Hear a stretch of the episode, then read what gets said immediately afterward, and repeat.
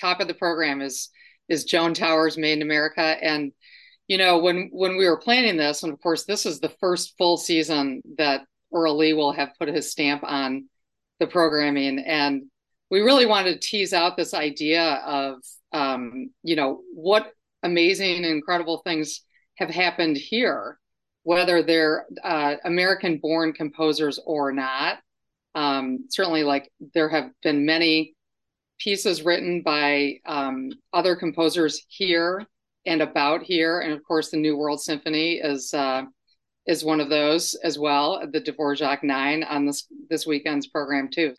And uh, we, in October, we've got Angelica Negron.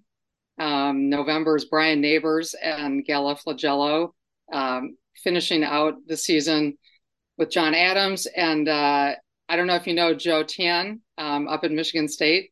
Um, his work Transcend uh, in February. So it's just all sorts of things to celebrate. Not the least of which I need to mention Jessie Montgomery in in um, January uh, and Tommy Mesa. Both of them are Sphinx artists, um, medalist um, winners, and uh, we'll be both at Orchestra Hall in Detroit. That's our A2SO debut there. And um, we're really excited about that, as well as then back at the Michigan Theater for the same program and back to back nights on the weekend, last weekend in January.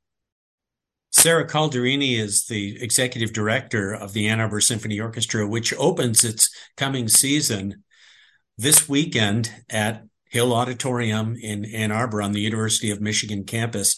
As we said at the beginning of this conversation, Made in America is the theme of the program and also the name of the first composition by the American composer Joan Tower. And then there are two beloved and exciting works by kind of um, ad- adoptive Americans in a way. The first features our violin soloist and is the fantastic violin concerto by the great golden age of Hollywood film composer Erich Wolfgang Korngold.